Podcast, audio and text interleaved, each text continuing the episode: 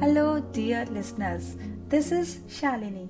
Those who are listening to me for the first time, welcome to my show, Old Fashioned Love Stories. And those who heard me earlier too, thank you for showering your love and support. Let's begin new episode of Old Fashioned Love Stories. दूरियों वाला प्यार हमारे तजुर्बों ने हमें ये सिखलाया है। फासलों ने नजदीकियाँ और इंतजारों ने प्यार बढ़ाया है। नज़रों का मिलना और प्यार हो जाना इत्तेफाक ही तो था। मिलना फिर दूर रहना नसीब ऐसा हमने पाया है। हमारा यूँ अलग रहना मजबूरी ही तो है। साथ कुछ पल बिताए नहीं कि रात गुजर जाती है। इस बार तुम ठहर जाओ, इस वक्त को जाने दो। कितनी बार तुमसे ये कहने की कोशिश की है? मुश्किल दौर था वो बार बार बिछड़ने का। मुद्दतों बाद अब रिश्ता संवरने लगा है। सच कहूँ, ज़िंदगी जीते तो हम अपने परिवार के साथ ही हैं। बिना सबके तो बस कट रही होती है। है ना?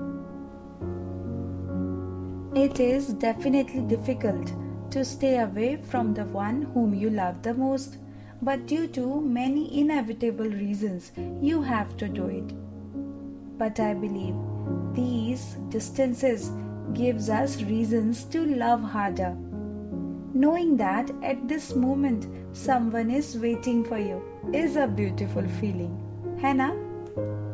कुछ दिन हुए गणपति बप्पा भी अपने घर गए हम सभी ने बप्पा का स्वागत धूमधाम से किया और उसी तरह उनके जाने पर भी खूब धमाल किया और बप्पा से रिक्वेस्ट की कि अगले बरस फिर से आने की।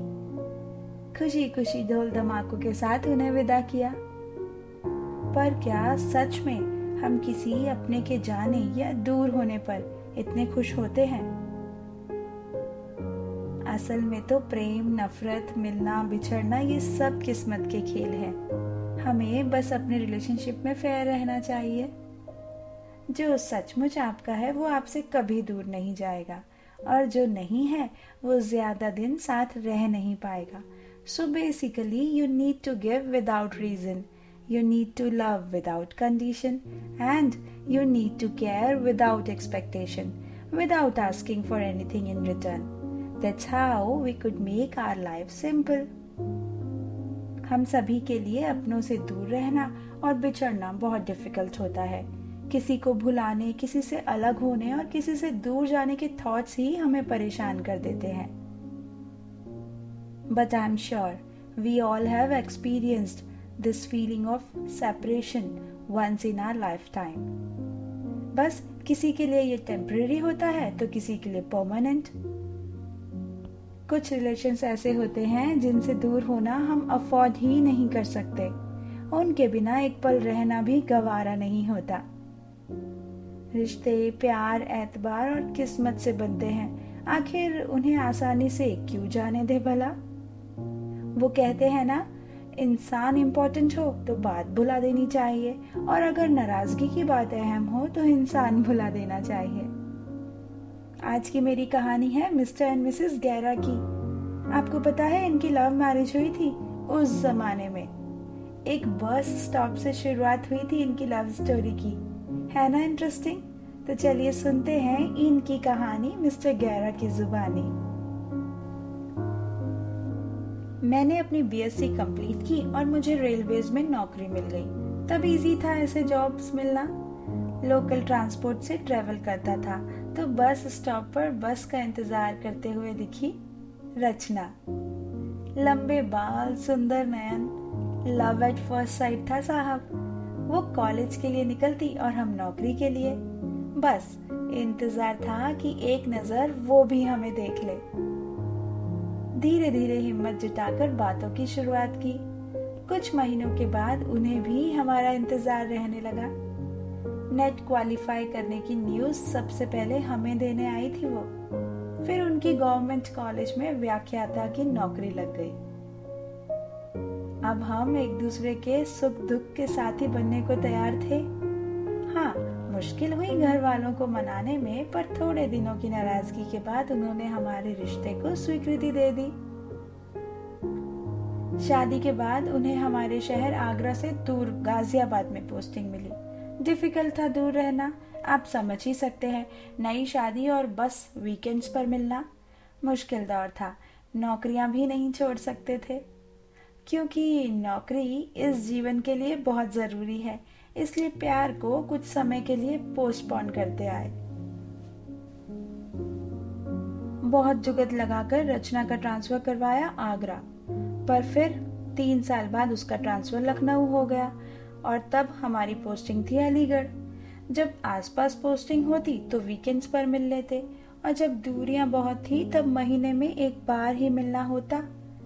छुट्टियों की राह देखते रहते। बस ज़िंदगी यूँ ही जिगजैग खेलती रही और हम अपनी ज़िंदगी को थामने के लिए पीछे पीछे सरपट दौड़ते रहे।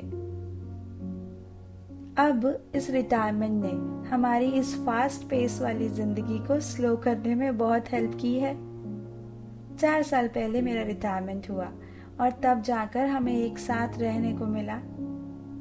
रचना के रिटायरमेंट को थोड़ा वक्त है अभी, पर पिछले चार सालों से हम दोनों बरेली में ही हैं। भाग दौड़ से बहुत तंग आ गए थे। अब फाइनली पल पल साथ रहते हैं। हमने भी थोड़ा लेट सीखा। अपने एक्सपीरियंस से बता रहे हैं। Never leave your loved ones rather try to find reasons to stay with them celebrate every moment with them be grateful for the home and the family if they were meant to be in your life nothing could ever make them leave if they weren't nothing in the world could make them stay right ना जानवी, हमारी बिटिया। उसकी शादी seven years पहले ही हुई थी। वो भी गवर्नमेंट एम्प्लॉय है। बहुत समझाया उसको।